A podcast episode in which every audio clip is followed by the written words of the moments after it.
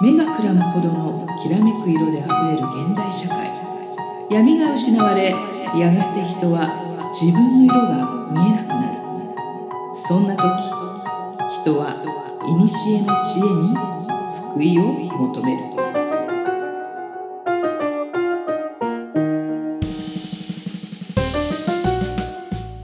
このポッドキャストは2万年生きてる魔女で占い師の真帆さんと自由人で何でも屋の上ちゃんが魔術占いオカルト人生哲学などの話題を中心にゆったり話すポッドキャストです。皆さんこんばんは。今宵はどんなお話をいたしましょうか？はい。はい。ということでこんばんは。魔女仮面始まりましたがすいません皆さん。真帆さんちょっとですねお喉の調子が悪いので、うん。えー今回から4回分多分アメちゃんを舐めながらうんお話をさせていただくと思いますけれども、ちょっと失礼を、はい。あのご理解いただけるとはい。とても嬉しく思います。はい。あと今収録場所のはい、窓の外に工事のそうなんですよね。柵があってそこを人が行き来してて行き来してね。さっきまで目の前でグイーンすごいドリルがね、うん。これは収録ができないんじゃないかって思うぐらいすごい音があったんで、うん。相変わらず、えー、真帆さんのオフィスがある、えー、と青山うん。一丁目のオフィスビルは、うんえー収録環境に適さない場所で、そうですね。はい、魔女亀はいつもチャレンジしております。はい、魔女仮面はもう1年半やってるけどああもう1年半ずっと工事してる。そうなんですよね。一体いつ終わるんだろうっていう感じなんですけども、ねうん。あの終わる日を夢見てはい、よ参りたいと思います。はい。よろしくお願いいたしまろしす。くお願いします。はい、今日はねちょっとまずはお便り読んでいきたいなと思って嬉しいな、ありがとうございます。ちょっとじゃあいただいてるお便り読んでいきたいなと思いますはい、えっ、とリリケさんからいただいてますはい、はい。真帆さん、上ちゃん、こんばんは。先日、えーシャープ75の怖い話会を家族で聞かせていただきました。はい、私の話も採用いただきありがとうございうんます。うん真っ昼間に聞いたせいか、子供の頃にドキドキしながら見ていた、うんあなたの知らない世界を思い出しました。そうだね。ところで、私が話したポップなおまじないの話の続きを報告させてください。うん、まず、お相手の M さんは結局2ヶ月以上の長期入院をして最近ようやく仕事に復帰したそうです。うん、入院の原因は親知らずを抜いた直後に飲みに行きそこからばい菌が入ったとのこと。うん、これだけを聞くとおまじないの効果というより自業自得のようにも感じます。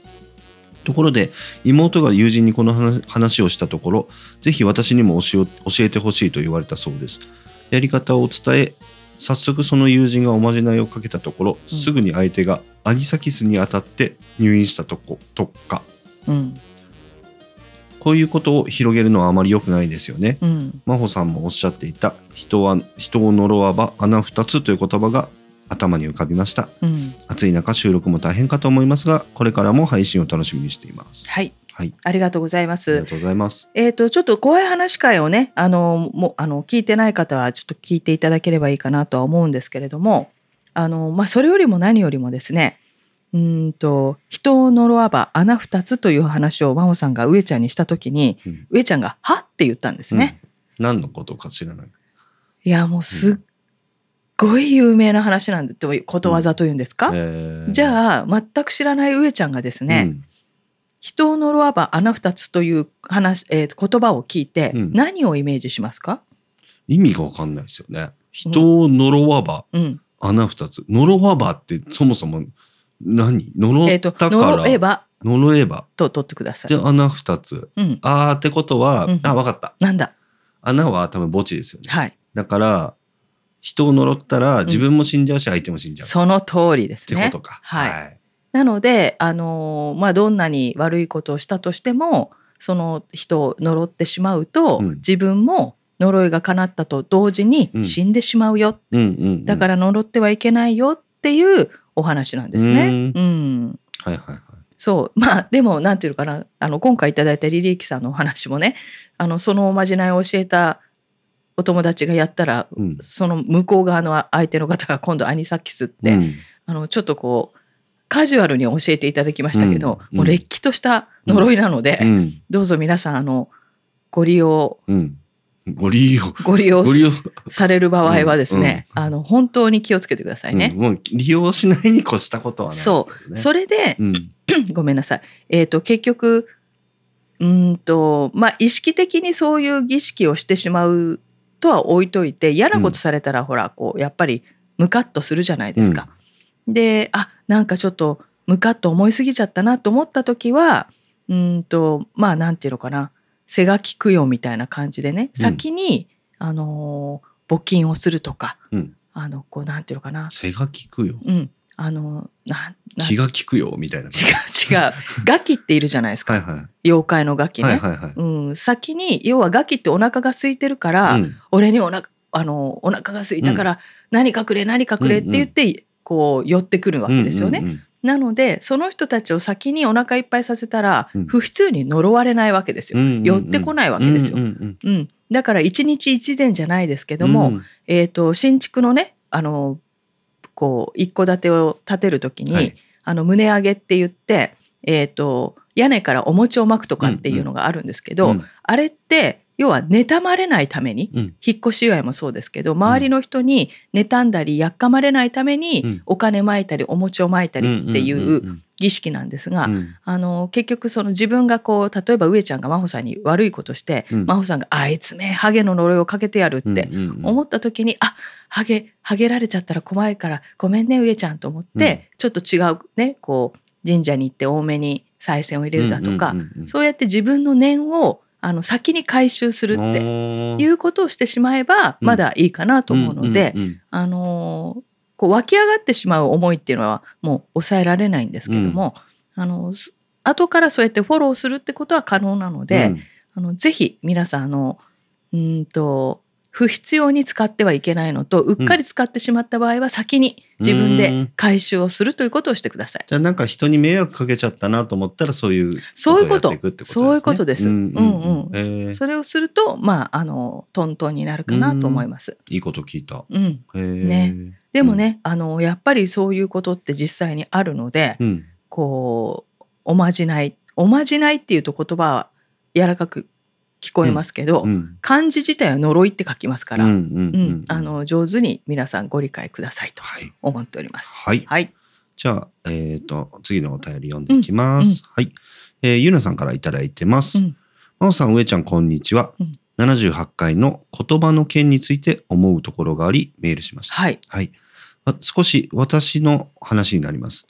私は服の販売を12年ほど続けていました。うんコロナ禍の影響で EC 部門に移動させられ、一人で発送作業や電話対応をすることになりました。うんお客様もコロナ禍でのストレスがあったと思いますが、電話は顔が見えないせいか理不尽な言葉を言われることがあります。うん私は精神的精神的に耐えられず、売り場の業務に戻してもらったりしましたが、以前のように接客ができずに退職しました。はい言葉を発することが怖いと思い、親友の誘いも断るようになります。うんですが最近、思い切ってとあるポッドキャスト番組に出演しました。うん拙い喋りでしたが、パーソナリティの方が温かい言葉をかけてくれて、久しぶりに人と話すことが楽しいと思える体験でした。はい言葉の件で負った傷はなかなか治りませんが、極端に恐れずに少しずつ楽しい体験に変えていこうと思います。なかなかとすいません。これからも配信楽しみにしています。はいとのことです。ありがとうございます。あのーそうですねあの言われた方ってうん。一生覚えてたりするんですよね。うん。うん、なのなのでねあのとってもこう言葉の取り扱いは包丁やハサミと一緒なので、うん。まあ、丁寧に行っていきたいなと思うじゃないですか。うんとは言っても自分が発する言葉が相手によって受け取り方が変わっちゃうのも事実なんですよね。うん。もちろん例えば真帆さんが上ちゃんを傷つけようと思って、発して傷つくのはと当たり前なんですけど、うん普通に真帆さんが話したつもりだけども、うん。あの上ちゃんのメンタルがちょっと今病んでいて、うん。こう傷ついたことを言われたかのように誤解をしてしまうっうん。ていうことも存在するので、うん。まあなかなか難しいですよね。うん。うん。であのやっぱり他人を変えることは難しいけども、うん自分を変えることが唯一できることかなとうん。思うので、うん。もしこうねあの彼女だけじゃなくこうポッドキャスト聞いてくださってる皆さんが思っていただけるとすれば、うん。日本語ってとっても豊かなので、うん。同じ意味合いでもすごく言い方を変えることができるうん。なんていうのかな言語だと思っているんです。だからそこをあえて優しいものの言い方をしてうん。くれるっしてみようというチャレンジはうん。大事かなと思います。例えば前もなんかちょっとこの話したと思うんだけど、うん。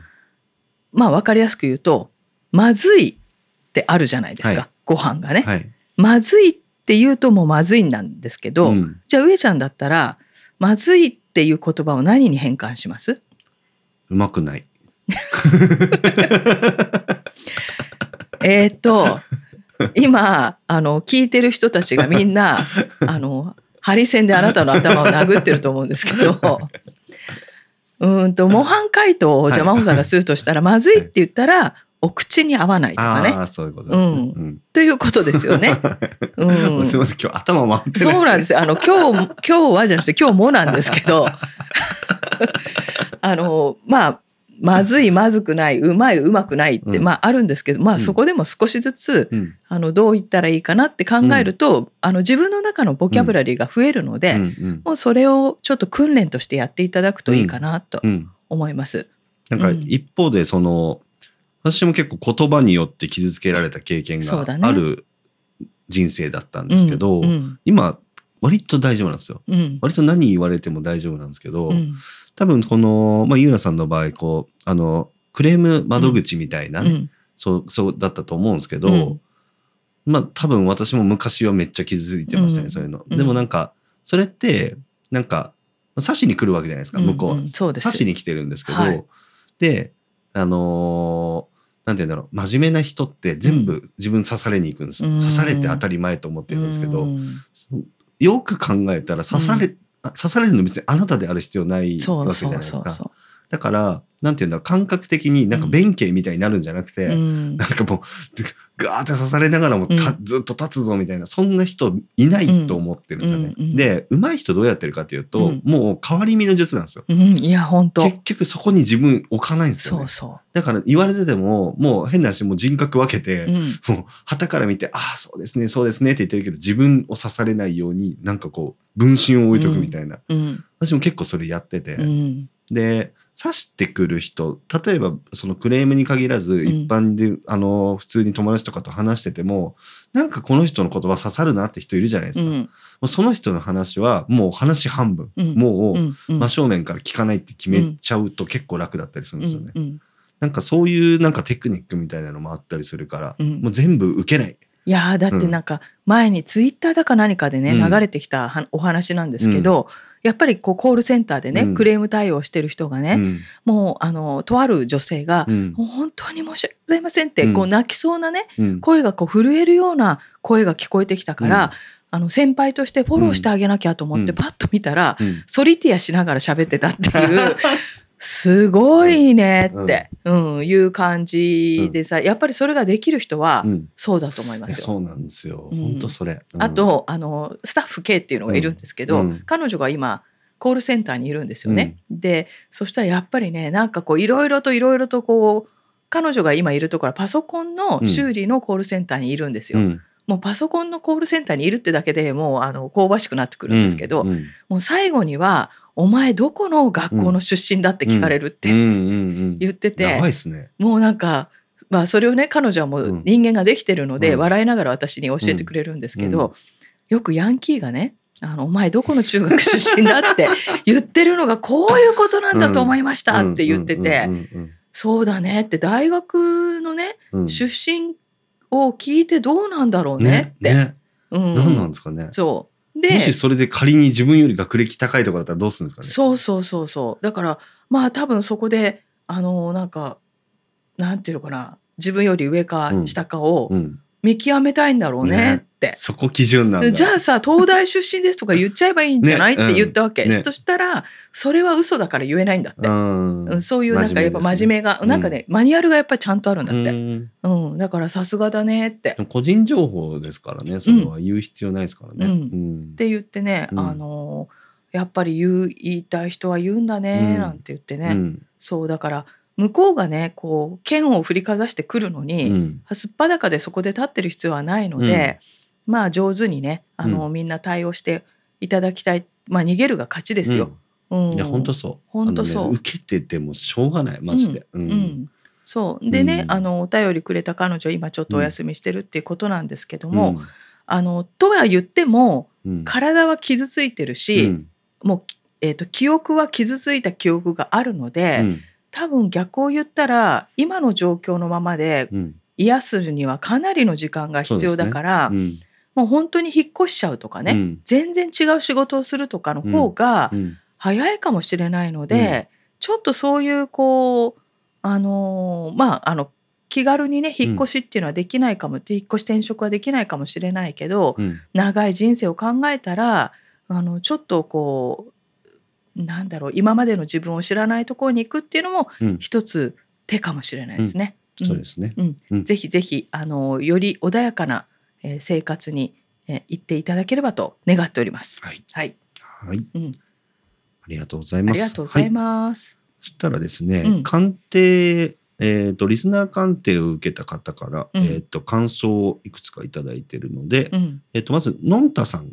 はい。えっ、とのんたさんですね、のんたさんは、シャープ75だったかな？うん、えっ、と、シャープ75だったかな？うん、シャープ74でした。はい。シャープ74のはい、夏趣味ゾンビの回で、はいのんたさんはリスナー鑑定してますね。ありがとう。はい。うん、はい。で、まほさん、上ちゃん、こんばんは。遅くなりましたが、先日は鑑定をしていただきありがとうございました。はい、まず、まほさんが、私たちは運命だったとおっしゃったことがとても嬉しく思いました。うん。うん出会いは時間がかかりましたが、私たちが出会うのに必要な年数だったと理解しています。うんこれは私と私の母親が信じることですが、うん、このご縁は母方の祖母とうん、夫の祖母が引き合わせてくれたんだろうなと思っています。うん、というのは、夫の出身地が私の祖母の出身地と近かったのです。うん、私の祖母は私が大学生の時に亡くなっていますし、祖母の実家には一度も訪れたことがなかったので、うん、夫の出身地を聞くまでそんなことすっかり忘れていました。うん、夫の祖母もすでに他界していますので、天国で二人が引き合わせてくれたのかなと思っています。うん、一つ目の相談の健康についてですが、うん、二人とも健康だと聞いて安心しました。私は昔から陽明酒でいうところの未病という状態になりやすいので、普段から予防するためのものなど揃えてすぐに対策、対処できるようにしています。うん今までと同じように健康に気を使いながら生活していこうと思います。はい、夫の主人の、えーお酒も監視して飲みすぎ防止に努めますうん。で、二つ目の相談の住居購入購入についてですが、まほちゃん、ま、ま、なほちゃん、はい、なほちゃんです。はい。まほさんがおっしゃる通り、5年も待てるかなという状況です。うん住宅ローンだったり、金利上昇だったり、いい土地が見つかったらその時がタイミングですし、えーまあ少々田舎なので、家は一戸建て、車は少なくとも3台の駐車スペースが取れる土地を探しています。で、私たちは普段から2人で相談した上で決めることにしています。ただ何何かを提案するのは私というパターンが多く、住宅に関しても私が気になっていたハウスメーカーを夫に紹介して、彼がそれに乗っかるという感じなので、私が主導になっているのかなと思います。うん夫は判断を誤りやすい時期とのことですが、現在住んでいるアパートは来年更新なので、それに気づいた私が早くしなきゃいけないかなと焦ったのですが、うんそれを夫に話すと、間に合わなければ更新するしかないんじゃないとの答えだったのですが、私の方が判断誤りそうだったなと思いました。はい。真帆さんにアドバイスいただいたことを肝に銘じてうん焦らず、私主導で提案していきたいと思います。はいありがとうございました。とのことです。そう。特にね、家を買うとか結婚って、あのー焦りたくなるものなんですけど、ん。焦っちゃうとうん後悔もしやすいのうで、んあのそこはね、あのー時に身を任せっていうことでいいと思うんですよね。うんあの無理に結婚したりするとうまくいかないこともありますし、えっ、と例えば大きな買い物も、うん。例えば金利がね上がっちゃうからって言って、多分数年前に一気に、うん。えー、と販売されて買った方が多いんですけど、うん。やっぱ一気に作られていく建物って、うん。やっぱりゆっくり時間をかけられてないので、うん。不具合も出そうで出やすいのでね、うん。あのその波にうまく乗れればそれでいいと思うし。うん、無理やりだけはちょっと気をつければいいかなと思そうですね。なんか、タイミングってめちゃくちゃあるし、あと、なんか待つ、うん、待つ、待って、私もだから車買ったじゃないですか。はいはい。結構2年ぐらいずっと探してて、で、ずーっとアンテナ張って、これだっていうのを見つけて、やっぱそれ買ったら絶対満足感やばいんですよね。うんうん。で、大事にできるし、うん。やっぱ高い買い物なので、うん。なんかやっぱ満足感絶対大事だと思うんでう。ん。焦らずにねうん。なんかいいの見つかるうん。タイミングまでずっとアンテナ張り続けてはい、いくといいんじゃないかなと思いますよね。はいはいうん、ありがとうございます。はい。じゃあですね、えっ、と、あとですね、ツイッターで、うんえっ、と、感想というか、うんえっ、と、リスナー鑑定で、えっ、と、書いてた、えっ、と、サーモン大臣さんとかが、はいはいはい。あの、ちょうどね、そうな9んですよ月。から新しい仕事だっていうんで、その前の前の日ぐらいに配信の回で、はい。あの頑張れってね頑張れ 大丈夫って大丈夫っ。言ってたら、それがなんか大丈夫だったっぽいですね、うんあのーうんちょうどこのは、えー、と収録の数日前にね、あの2週間経ったうん。応援されてるから頑張れたうんっていうので、うんこうポチッといいねしときましたよ。よかったよかった。よかったよかった頑張れ頑張れってね。そう。ね、ううんん。やっぱなんか、その本人も言ってたけど、その、ちょっとやっぱこう悲観的に未来を考えちゃう癖があるって言ってたから、まあ多分、多分そうそういうことだったんだと思うんですよね。で、実際行ったらすごくいい人たちだったみたいだし、よかったなと。あの私たち日本人なので、うん。やっぱりしな島国根性っていうと言葉悪いんですけど、うん、あの囲われた世界の中で生きてきたっていう情報がうん。DNA に刷り込まれてるので、うん。とにかくみんなと一緒に仲良くやらなきゃって、うん。あのなんだろうえっ、と,、うんとね、生まれてこの方そんな経験がないのに、うん。そのすごい周囲を気にしてしまうっていうのは、うん。民族としての運命なんですよ。そんなにこう自由にねうん。気ままに愛あふれる家庭で育てられていても、あのその周囲に怯えちゃうっていう子がたまに出てくるんですよね、うん。もちろん名前だったり人相だったりっていう、生まれた日付だったりっていう影響があるけどもそれよりも何よりもこうざっくり日本人の DNA っていうやっぱり傾向がうん。あったりするので、うん。あのーまあ仕方がないですよね、うんうんそうやって私たちの先祖は生き抜いてきてるわけだから。うん。うん、でもあの、まあ、現代令和のね中でそこまで周囲に、えー気を使う必要が本当にあるかどうかっていうのを考える力を持ってもくれれば生き抜いていけるんじゃないかなって思うのでね、うん。うん。そうそう。民族ってしょうがない民族としてしょうがないですよ。うん。うん。うん。やっぱりこうあっけらかんとした、うん。あの気候のいいところじゃないので日本うん。は湿気が多いので、うん。どうしてもジメッとうん。した考えをしやすいですからね。そうですうん。ね。うん。村八部に合そう国ですからね。そう。うん。で村八分になることでうん。自分たちはならない、うん。でなってる。うん。でもなってるけど生きていけるって、うん。それぐらい生きる死ぬがちょっと大変な国ではあったのでね。うん。でもまあここ10年ぐらいで一気に俺日本変わったなと思ってますけどね、うんうん。コンプライアンスって言葉がまあまあそうだん。ね。出たことによって、うん。うん。村八部することが悪ってうん。ちゃんとみんなが認識したから、うんまあ、守られてるうん。と思います。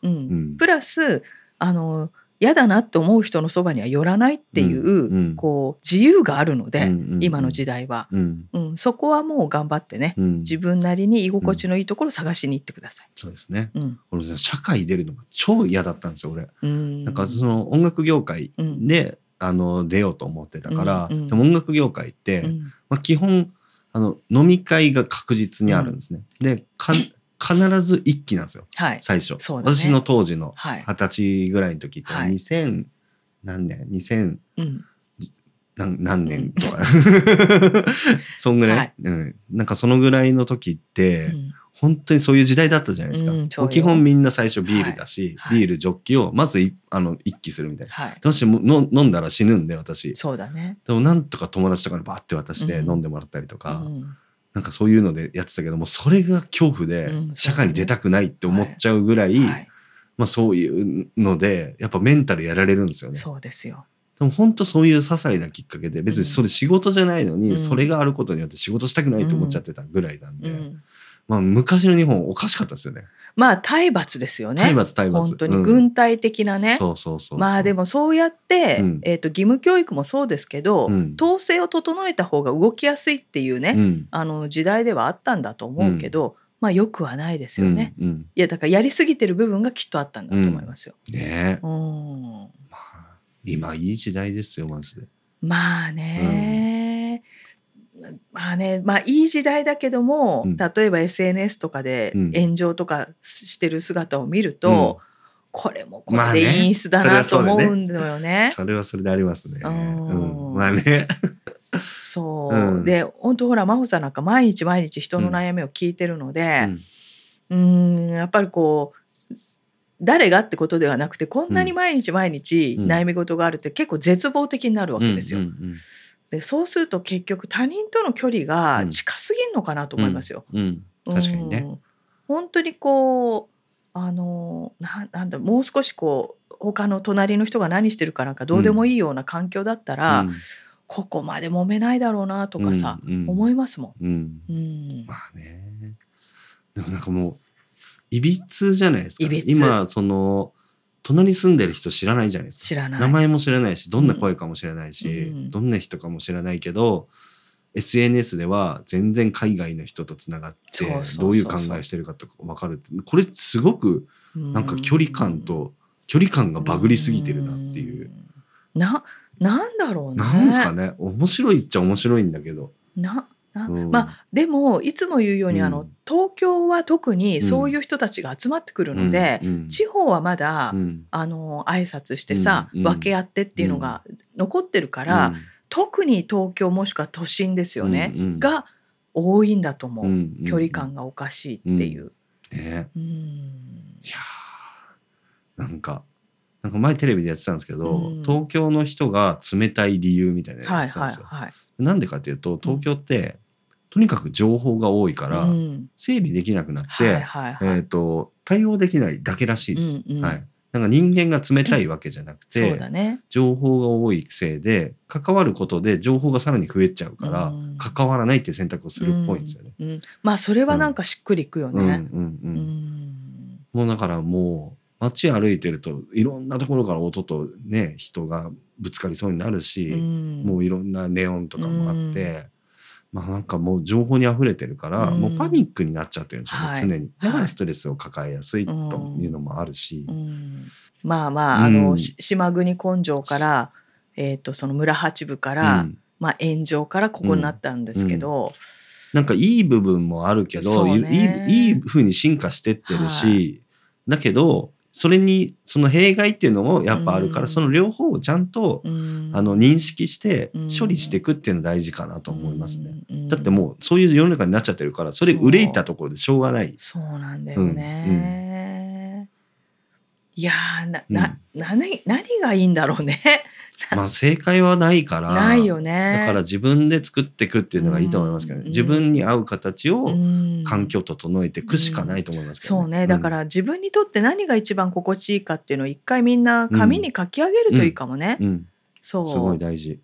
そうだね、そうだからなんか真帆さんもちょっと風邪をひいてたんで、うん。あの少しゆっくりした日々を送ってたんですけどあのちょっと頭がこう巡るようになって、うんあのじゃあ個人的に真帆さんとしてねどういう状況がいいのかなって思った時にまあいろいろこうまあどうしたってパソコン見ちゃうんだけども、うん。これをやりたいあれをやりたいって、うん。まあもうねあの2万年と50オーバーなんで、うん。あるある程度経験則が立っちゃうわけですよね。うん。で経験則が立つとは言ってもまだあの簡単に死なないなって年齢的に思ってるので、うん。じゃああと20年30年あるっていつもように20年あったらもうプロになっちゃうわけですよ、うん。10年でプロになっちゃう、うん。だからあの若い時ほどこうスピードは遅いのしても何にでもなれるなって思う反面、うん。えそんなのいちいち考えなきゃいけないのかなとかさ 思うわけ。うんうん。でそうすると今のやっぱり上ちゃんぐらいの人たちってうん。こう血気盛んだからこうなりたい、ああなりたいってやっぱり歌ってるんだけども、やっぱり真帆さんの年齢になるとあのそそこまで言う言うこと自体もちょっと違和感があったりとかして、そうするとどういうことをやりたいかなって思うと私はねやっぱり大きなことを掲げるよりも、うん。目の前の人のうん。相談ごとに寄り添いたいんだよね。うんうんうんうん。うん、だからちょっとそこら辺が今回こうちょっと風邪をひいて、うん。あのままた初心に戻れたなっていうメリットでしたよ。うんうん。うん。なんかこの働く女性たちをこうしたいとか、あの働くママたちをねシングルマザーを支えたいとか、うん今まで言ってたし、うん今でもそう思ってるんだけども、うん多分そそれよりももっと目の前にうん悩んでる人の話をそうだねって聞いてあげたいなっていうのがより強くなってきた感があるね。今転職ですね。今はねうん転職ですよ。ですよね。うんそこはね。素晴らしい。ただその転職とうん個人的に生きていくその状況のうんバランスがうん非常に悪いんですよ。うんうんうん、だからまあそこを少しちょっとうん整理整頓数年かけてしていけたらいいかなと思ってますけどね。俺もだから会社やってた時は あの一緒にやってるメンバーが上昇志向というか世の中に広げていくぞっていうタイプだったんですけど、まあ改めてそれをやった時うに、ん私もどちらかというとあの狭い範囲でやりたいってことにやっぱそこで気づいて、うんうん。やっぱそのベンチャー企業をやってる時ってやっぱ広げていくのがやっぱ命題になってくるんですよ。うんで広がったんですよね、うん。広がった時にすごく虚無感を感じたんですよ。うん目の前でありがとうが起こらない状況とか、大事にできないんですよね一個一個が。うんあの母数が増えれば増えるほど、うん。やっぱ大事にできない数が増えるから、うん。それに割と耐えられないなと思って私は。うん。やっぱ一個一個ちゃんとあの目に見える範囲でちゃんとしていきたい。うん。で今そういう仕事をしてるっていうのがあって、多分それその部分で真帆さんと私すごいなんか目の前の部分を大事にして、うん。私も本当に世の中に何かをやりたいとかマジでなくて、うん。うん、だけどやっぱ目に見える範囲でそこからやっていってそれが広がったらそれは嬉しいし、うんうん。あえてそこに仕掛けたいのとかも思わないし、うんなんかねそういうのはありますね。そうだね。いやいやいやうん。まああのなんか具合が悪くなるっていいね。うん、あああそうなんだ。なんかいいいいねっていうか辛いんですよ。うん。辛いんだけど、あの ななんて根本的な、うん。えー、と生命のうーんと欲望を感じる。要は治りたいとかさ。いやだって、うん。じゃあ分かりやすく言うとさ、うんうん。もうなんか忙しくてさ、うん。あのー私あんまり食にこだわりはないんですよ。うん、そうですね。うんだから人参だけ食べてる時期があるそうそうそう。でも、でもちょっと待って、語弊がある。あの、ちょっと訂正させてもらうと、人参だけ食べてるんだけど、うんキャベツだけ食べ、あの、単品食いが好きなのでね。うんでもそれってう、んすごく美味しいわけ。美味しいは美味しいです。そう。で、あ、本当に人参美味しいって気が、あ、美味しい美味しいって思うと、人参一本食べちゃうわけ。そうですよね。で、人参一本食べるとね、そこそこお腹いっぱいになっちゃうわけよ。うんうんそうすると今日の夕飯人参一本ってなると、ちょっと私大丈夫って思っちゃうっていうのが私の日々なんですけど、うん。あのね、えっ、と、体体調が悪いから、あのー体調が悪いんですけど、あの、おかげさまで予約があったりするので、うん。鑑定はするんですよ。うん。あの、で、今日ね、あの、マオリン頑張ったから、うん。なんか美味しいもの買って帰ろううん。って思ってさ、ブログにも書いたんですけど、うん。今あの月見バーガーがやってるんですよ。あ そうですね。やってきまました、月見バーガーの季節ですよ。はい。はい。で、去年私ね、食べれなかったわけ。うんそれで今年はもう絶対食べてやると思って、そうだ、具合も悪いし、うん。この時に月見バーガーを食べるぞと思って、うん。あの、最寄りの駅の、うん。あの、マクドナルドに、うん。いやあの、いそ、こう、行きんで行ってね。で、今、タッチパネルだからさ、うん。もうじゃあちょっとチチーズ月見バーガーにしちゃうと思って、で、一つじゃかわいそうだからと思って、二つうん。うん。頼んだわけですよ。で、買って、うん。ルンルンしながら帰ってって、お家に帰って、うん。よし、食べようと、うん。今日一日頑張ったって言って、うん。パクッと食べたら、もさっとしたわけ。うん。しまった、私、味覚が今分かってないとあ思って、あはいはいはい。バフバフバフはいはいって、はいはい。チーズ月見バーガーを1個食べ、美味しさがわからない。わからない。チーズ月見バーガー。うん、って思った時にあの美味しいって感じる原点がないと、うんいかんなってところに行くわけですよ。だからあの根本的な欲望を満たさないとうん。いけないって思っうん。思ったっていうすごくいい経験だった。うん。あんまりね食に興味はないけどな何食べても麺以外は美味しいんですが、美味しいって思えないのはうん。良くないなと思いました。感情が動くことっていうのがやっぱいいですよね。大事、うん、大うん。事。それがやっぱ日々ね。そただなんか、なんかこう、急いで、う、うん。私なんかよく立ち食いそば屋とか、うん。あの、本当に、うん。あの、あ、ちょっと10分空いたうん。立ち食いそば食おう。で、うん。ご飯済ませる時なんですけど、うん。まあ、お美味しいんですけど、私は美味しいんだけど、そこで食べてる人とか、もう多分、何の意識もなく食べてる人とか周りいて、なんか、そういう時、そういうのってなんか本当作業じゃないですか。そうそうそう。食事が。そう。もったいない言葉悪いけど餌になっちゃうのでね。そ うであの同じオフィスビルでねスウェディッシュマッサージをやってる妙子さんっていう人と、たまにランチ一緒に行くんですけど、あのこの青山のビルのすぐそばにお魚屋さんがあってね、うん。でこの間2人で「そうだじゃあ今日はお魚食べに行こう」って言って食べに行ったわけ、うん。そしたらもうね溢れ出ちゃうわけ2人して。うん美味しくって、で溢れ出る美味しくて溢れ出るってあのね。よくないですよ。え？食べてる食べて溢れ出ちゃいけないですよ。そうなの？いや溢れ出るの表現を食事に使うと、うん。口から溢れ出るになっちゃうから。あそっちに？違うあのね感情が溢れ出ちゃうわけ。でもう美味しくて美味しくて、うん。二人してあの合わせてるわけじゃないのよ。うん。二人して一口食べたら美味しい！一口食べたら美味しい！って二人でやってたらもうあのお店の人がみんな引いてるわけですよ。何を食べてきたの？みたいな感じで。だってもう本当に美味しいんだもん。みたいなさ感じで。大事だなと思って。大事。そそういうの。の表現することによって美味しさも倍になりますよね。倍になる。だって本当に美味しいんだもん。いやーでもわかるわかるそれ。う。ん。だからそういうものがやっぱりこう日々に必要なんだなっていやー美味しいと思って食べたいですねやっぱね。食べたいって思うよね。うん。そうだから本当にこうねあのお聞き苦しくて申し訳ないけど咳込んだりするとさうん。もう咳込むとさ腹筋が鍛えられるわけ。うんうん。で次の日お腹痛いわけようん。腹筋が。うん。いや困ったなと思って、うん。でさらにその次の日になるとその筋肉痛すらなくなってきてて、うん。これ筋肉つい ついてんだなと思うとさ、うん。なんかこう本当にくだらないことで本当皆さん呆れてると思うんですけど、そういったことに目が行くわけですよ。うん。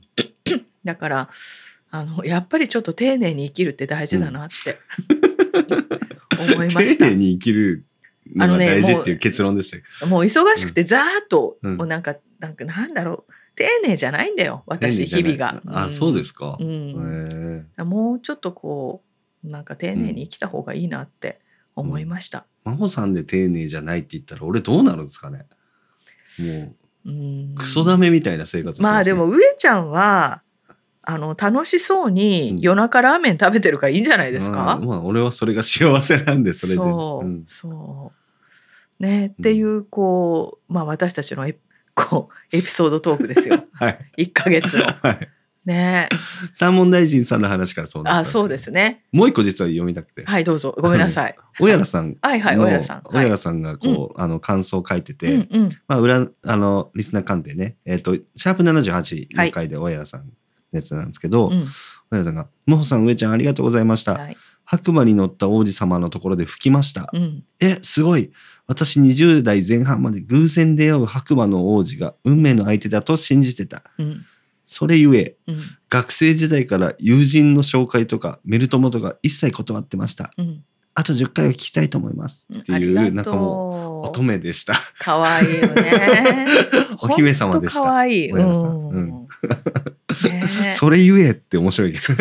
そう。ね、あの なのでね、あのまあ感想いただいて、うん。本当に嬉しく思います。うん。こうまあメール鑑定今日もね後でさせてもらいますけれども、うん。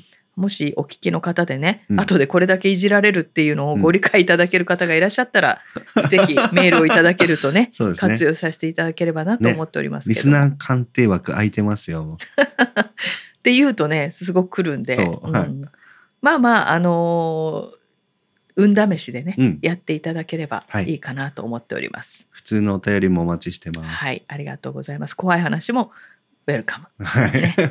真帆さんが喜びます。真帆さんが喜びます、普通のお便りはね俺が喜びます。そうなんですよ。なんかいつも真帆さん、うん上ちゃんが喜びますって言うじゃないですか。はいお便りお待ちしてます。はいお便りいただけると上ちゃんが喜びます。そうそうそう。なあれ真帆さんいや喜ばないみたいな真帆さんはね。ね喜ばないわけじゃないんですけど 一番最初に確認するのが上ちゃんなので。あそうですね。そうそう。で、ん上ちゃんが嬉しそうに私に連絡してくれるので、うんやっぱ上ちゃんを先に喜ばしてあげたいなっていうことですね。はい。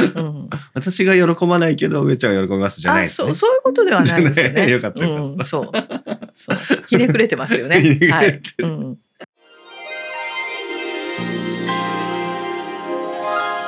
じゃあ真帆さんマホす。ちょっと上ずってるから声が。さマホ、はい。はいさあ覚えてるかな？はいどうぞはいごちゃごちゃしたな。あごちゃっとしてますけどどうぞ。はいマホさん、上ちゃんのリスナー鑑定コーナー、ドキドキワクワク鑑定コーナーです。はい。皆さん、はい皆さん本当にお願いだからコーナー名を送ってください。はい。はい。じゃあ、ラジオネーム、長野りんごさんからいただいた鑑定依頼です。はい。真帆さん、上ちゃん、はじめまして。いつもポッドキャストを聞いています。今回は夏の思い出を作るべく、思い切って鑑定依頼のメールをします。えー現在、結婚を前提にお使いお付き合いしている彼がいます。彼との年の差は15歳です。彼には離婚歴が2回あり、その2回とも奥さんの浮気が原因です。彼と過ごすことで自分の価値観が広がったり考えが至らない部分を指摘してくれたり私にとってとても有意義な時間を過ごして過ごすことができています。うしかしながら考え方が異なる部分や私が神経質になってしまう時には喧嘩をすることもあります。うん。私はこれからも彼と一緒に過ごしたいと思っている一方で漠然と彼との将来に対する不安も持っています。うん。漠然とした不安の中身の一部としては以下のような事柄です。はい。彼が先に亡くなった時自分は一人ぼっちになってしまうのではないか。前の奥さんとの子供とどのように接すればよいのだろうか。彼とこの先も本当に一緒にいられるのだろうか。そこでご相談ですが彼との将来はどのようなことが待っているのか鑑定していただきたいです。厳しい結果になっても構いません。どんな内容であろうと真帆さんと上ちゃんのご助言がいただけると嬉しいです。ぜひともよろしくお願いします。猛暑が続いておりますのでくれぐれもご自愛くださいとのことですはい、ありがとうございます。えー、っとですね、えーまあリスナーの皆さん今聞いていただいて各自いろいろ思うところがあるかと思います。えーまず環境が非常に厳しい環境ですよね。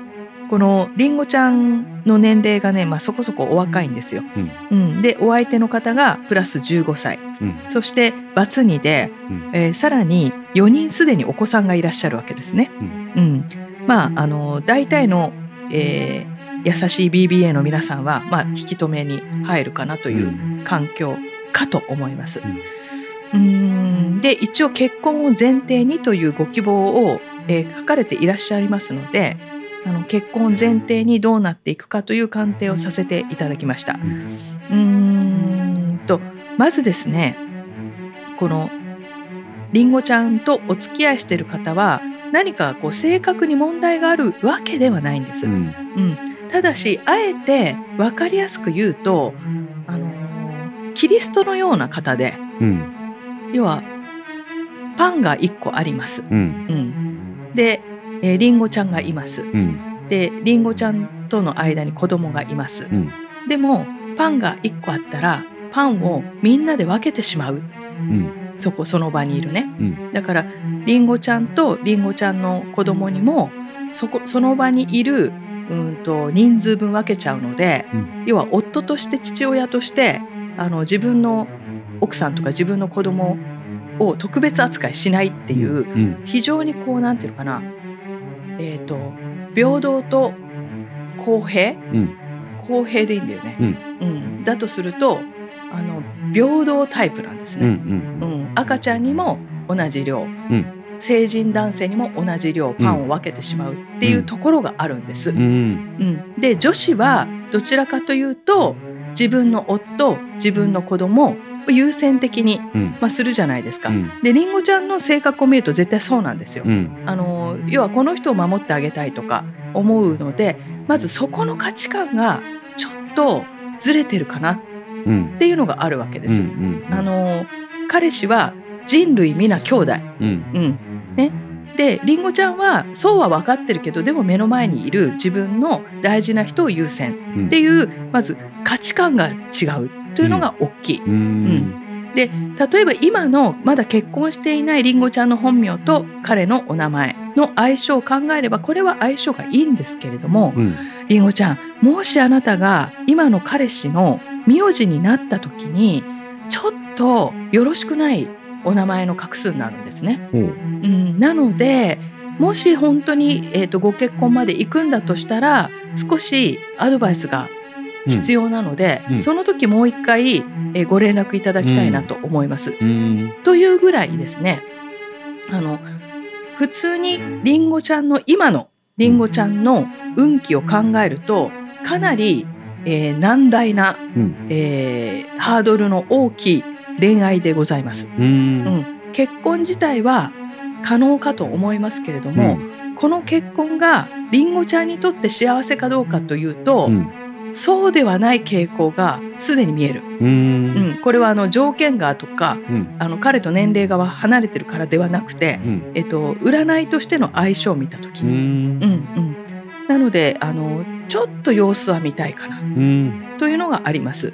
で、えっと15歳年上の彼が先に死んだらっていうふうに心配されてますけれども、まあ、女の方が長生きなので、うん。うん、そこはそんなに気にしなくてうん。いいかなと思うんですよね。うん。うんただし、えー、と彼の前妻との子供の付き合い方うん。っていうふうに書かれていて、まあ、あのお付き合いしてる彼が億万長者かもしれないんですけども、うん。とは言っても、えー、とまだ養育しなきゃいけない年齢のお子さんが何人かいらっしゃるので、うん。えー、とりんごちゃんとの間にお子さんが生まれた時に絶対的に、えー子供にかける金額が通常の結婚よりも減ってるわけですよね。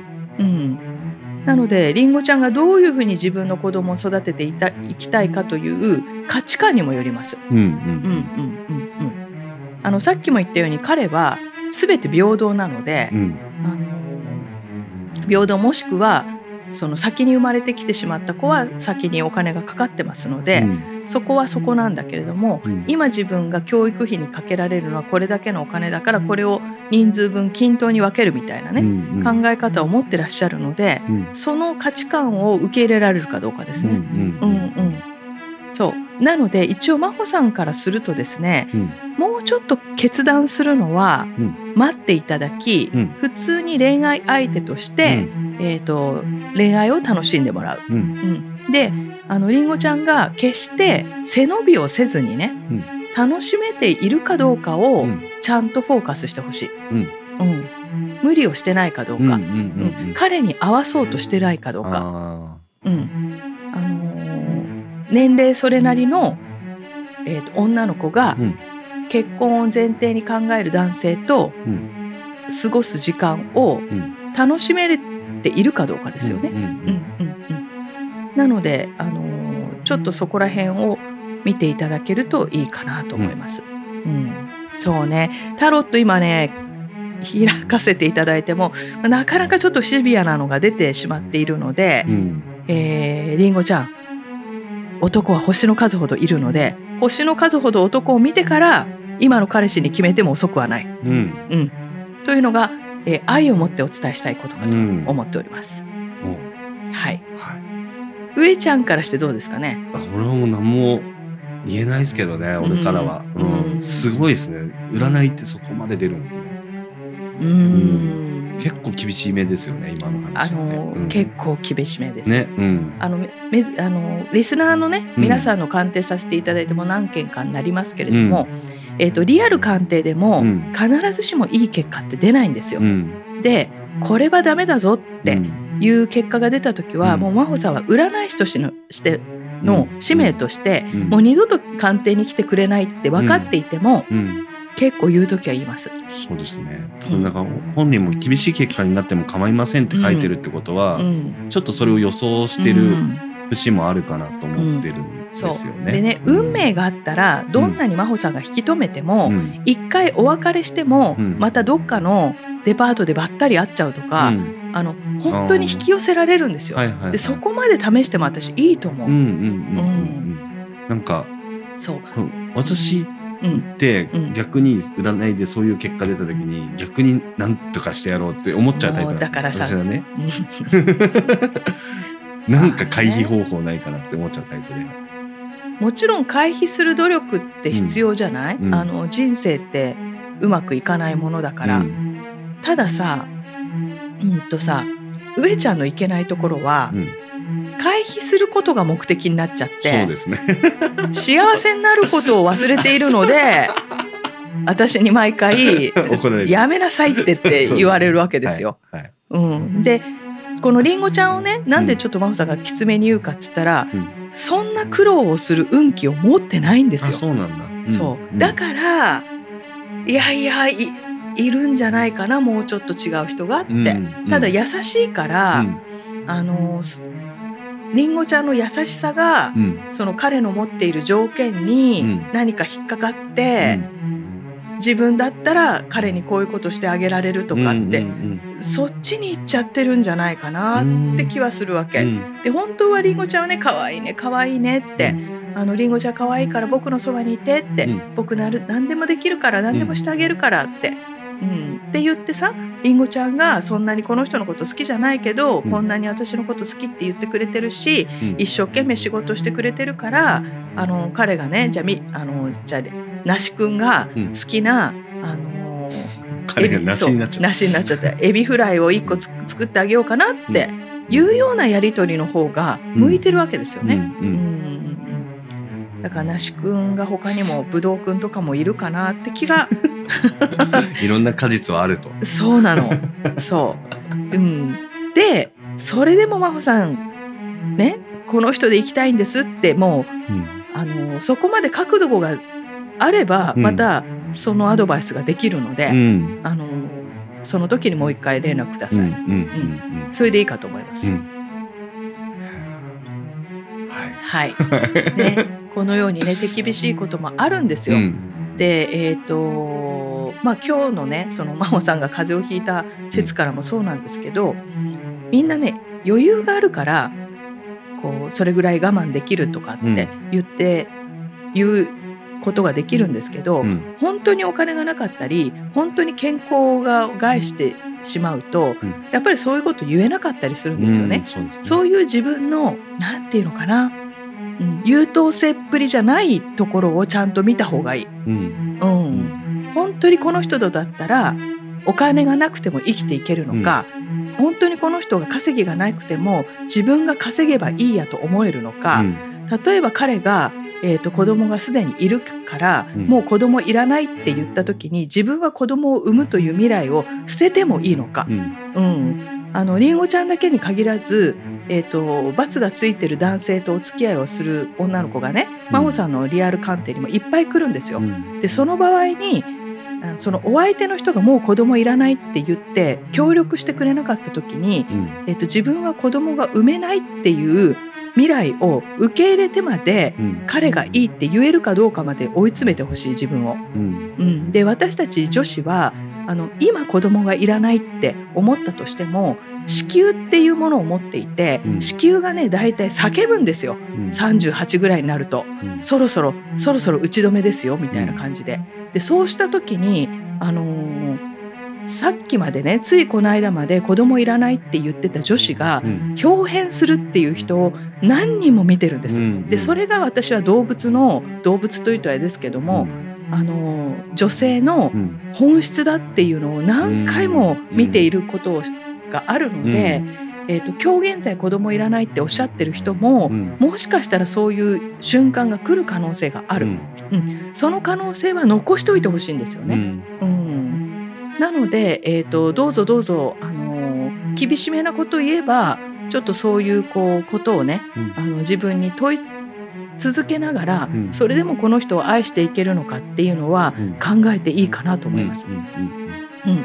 ぜひ自分の幸せのために、えー女子たち立ち上がれって感じですね。うんはい。はい、はい。頑張れって感じですよ。うん、自分の幸せをつかみに行きましょう。はい。はい、というような観点になりました。はい。はい、えーもしね、あの皆さんも、えーお悩み事ありましたら、えーメールいただけると、はいこのようにね鑑定させていただきますので、はいどうぞ参考にしていただくと光栄でございます。はいはい、よろしいですか？はいはいそれでは今夜はこの辺で。喉ガサガサになっちゃっガサガサガサですよ。たそれああみたいな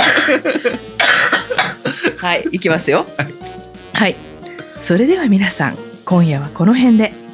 おやすみなさい。い